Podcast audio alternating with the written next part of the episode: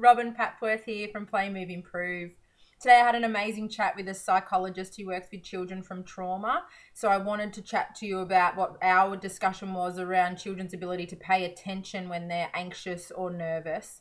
This episode isn't just for children from trauma, though. All of us have anxiety. Anxiety is a good thing. Anxiety is what gets me out of bed anymore, bed in the morning. Anxiety is what gets me to my peak performance just before I present on camera. I'm anxious. Anxiety is a good thing. It's when anxiety impacts our day. When anxiety makes us not want to get out of bed or not want to drive a car, then that's when anxiety is impacting our life. So when we talk about anxiety, I talk about it on a bell-shaped curve. So I'll just show you my little fancy dancy whiteboard here. So basically what happens is we have a sweet spot for our level of performance. Now, performance could be anything. Could perform, performance could be me remembering what to say to you in this video. It could be being able to get my thoughts from my head onto paper. The ability of a professional tennis player to be able to go out there and play their best match. Performance can be whatever the task is that you're doing performance for me at the moment is getting back my skills of crochet. So social isolation, I've gone back to crocheting. My performance is impacted by my anxiety and my arousal level. Arousal level basically means how interested, how motivated, how alert I am, and that all impacts our performance. So when we're working with children or we're encouraging children, especially at the moment we're trying to get children to homeschool, getting children to homeschool in their natural environment is going to be a challenge because in their natural environment, their anxiety, their level of anxiety is different to what they've typically been in the classroom. In the classroom, they may have been used to working in a chaotic, calm or calm environment. It's completely different in a classroom to what their environment is like at home. At home, we have distraction, we have screen time distractions, we have sibling distractions. All of that will impact our anxiety levels and our arousal, which will, of course, then impact our performance. The idea is is to get to the sweet spot. So what I call the sweet spot is just up here at the top. What we want to do is get the body aroused or anxious enough. I don't want to deliberately make children anxious, but get them aroused and anxious enough that they're at their peak performance. Because if we don't have enough anxiety, I don't show up for this video. I don't get out of bed in the morning. I don't rush to go and get my children breakfast because anxiety gives you that drive and that motivation to do something. So if I'm too low, not anxious enough, not motivated enough, not aroused enough, then I'm going to perform quite low.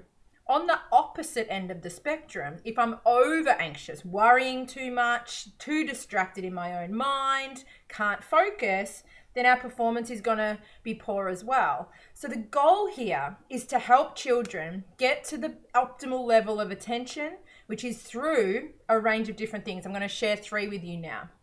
The first one that I share with you is the environment. Try and make the environment the best that you can to suit the child. For example, children from trauma at the moment are sitting in a household that may not be ideal for them. They may be in a household where their anxiety has peaked. We need to get their anxiety down. Unfortunately, we can't house all of these children. I can't take them out of the home. But what I can do is we can share our resources online. Share fun movement videos, share fun music and movement dances, dancing classes, anything we can to our children to get them to reduce their anxiety what I've been doing is trying to give these videos away for free. And I know there's beautiful dance teachers and gym coaches who are giving away this information for free. Try and get it into the hands of the children that we can so they can play this uh, play these activities or engage in these experiences online before they then have to concentrate on their schoolwork. Step one. What I love about movement is movement increases arousal straight away. When we move our body, our arousal peaks, we become more alert because there's more oxygen going around our brain. So, movement before learning, whether it be dancing, jumping, doing one of my free morning routines, following one of my crossing the midline videos, whatever you can, will improve arousal so you can get to this sweet spot. That's our goal. They're going to learn better when they're at their top level of their performance. What we also can do, as I said, be careful of the environment. You might be able to calm the environment by putting relaxing music on or by having no music at all, I would strongly encourage TV to be turned off. Because what can happen is TV can overstimulate our senses, and when our senses are overstimulated, we then become over aroused. We go to the other end of the spectrum where our performance drops again. We need that sweet spot. Eliminate distractions. Another thing that we can do is really make use of fidget toys. You know, in a classroom, we try and avoid as many fidget toys as we can because 27 or 30 children with fidget toys is overwhelming for the whole class. But if you're just at home with the little small family that you have, then fidget toys are great. What happens with a fidget toy and something like this, for example, or it can be anything really, it can be a lid of a texter, it doesn't matter. What it does is that calming action of fidgeting with something while our teacher's talking to us on the laptop or while we're reading, getting read text from someone. When we're fidgeting, we're managing our level of arousal, we're reducing our anxiety. So, fidgeting helps to get to that sweet spot. So basically, we're looking at the environment. How can we make sure that everything is distraction free, nice and calm, anxiety at its best? Fidget toys are the second one. The third one is chatting to children about what will happen after because we're all the same. I'm going to give this video what's going to happen after. I'm going to get up in the morning, I'm going to have my normal routine, and then what am I doing after? It's the after that children often worry about, and that's when they get stuck in the task. They don't want to do the task because they don't know how long it's going for, and they don't know when it's going to end, and they don't know what they're doing after. So, visual schedules or a timetable is fantastic. What I would encourage is just to say we're going to do five minutes of this activity and then it's free time. Or it's you lead mummy time where you tell me what we're doing next. Giving children the idea that they're going to be doing something, for example, for five minutes. And then after that five minutes is up, what would they like to do? They then get that ownership over their learning as well. So then they can have the more motivation. Because when we have more motivation, we have less anxiety. When we have more motivation, we have a greater arousal level. Again, it's coming back to the sweet spot. Getting the environment set up, giving them something to fidget with if that's what will help them, and what is happening after. I'm going to do my online class with my teacher, and then after that, I'm going to go and do Lego, or I'm going to go and play outside setting them up for that, they know that they're going to give their level of effort that they possibly can while they're listening to their teacher, and then they're going to get something really exciting. What I do also for children who are reluctant to be involved in homeschooling is I give them the more effort they give, the higher the reward they give. I'll break that down, it's okay. Say, for example, they get they are given 20 minutes of online learning with their teacher and they put in heaps of effort. You can see them focusing on their teacher engaged with what their teacher's saying or they're giving massive amounts of effort with the task that you've given them. I would then give them a bigger reward at the end. For example instead of five minutes of ch- child-led play so play where you follow their lead they get 15 minutes of child-led play Another example, they're supposed to get five minutes of screen time, free play screen time after being online with their teacher. They get 20 minutes of online screen time. What children will soon discover, the more effort they put into their learning, the more reward that they're given. We're similar, really. The more effort I give at work, the more income I get from my boss our human brain is designed to be rewards driven or motivated by something. I don't want it to always be food or stickers or always praise, but these times are different to normal. This is unfamiliar environment, not just for us, but for our kids.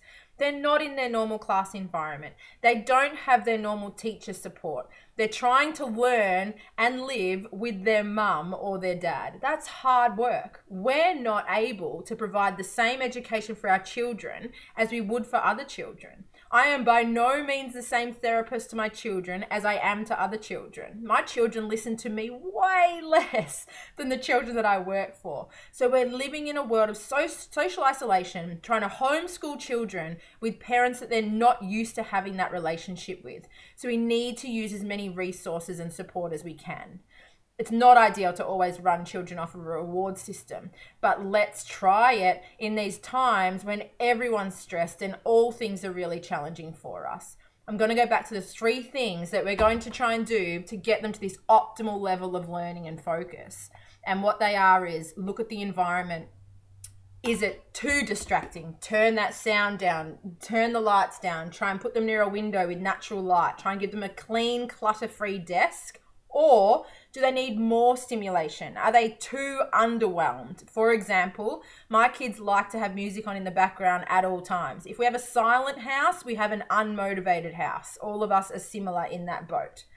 So, environment number one. Number two, fidget toys. Try and get them to fidget. Get them, get their body. They know how to get their bodies to that optimal level. It might be some kids might like to stand at their desk while they're learning. They like to stand and move their body and fidget a little bit. Other kids might like to sit on a cushion and wriggle their bottom on a cushion. Some kids might like to fidget. The third one is give them an understanding of what is happening after. What are we going to do once we finish this online learning? What do I do once I finish this worksheet? It's motivating our kids and chatting to them about we're all in this situation that we don't want to be in. It's not ideal. We don't have our normal teacher, we don't have our school friends this is the best we can do at this situation. Let's all work together as a team. And when we work together as a team and we do the work that we might not want to do, but we have to do, then we get a reward at the end. All of us get a reward at the end through child led play, family time, outside time. With distraction, before I go, one last extra bonus tip make sure you're not distracted as well. That's hard to say. I, I know, I know but I disconnect myself from social media, phone, any distraction because the kids will may possibly need me. And if it's an hour and a half to 2 hours per day, then I just put it into our schedule. I might break it up. So today, today for example, Phoebe was a little bit tired, so I've broken our sessions up today. But know that when we are doing learning, everyone is distraction free. It means they can have my attention similar to what they would have their teacher's support, and I'm not getting frustrated because I'm mid reading something and then they have a question. Hopefully, that helps you in your ideas of how to get children to pay attention to you and how to get them to focus. If you have any questions, please contact me online, Facebook, or Instagram at Play Move Improve. Have a fantastic day, good luck, and any questions, bring them in. You have been listening to Robin Papworth, exercise physiologist, developmental educator, speaker, author, mum of three from Play, Move, Improve. If you have enjoyed our content, please leave a review on iTunes, Spotify, or on our website playmoveimprove.com.au. Have a great day.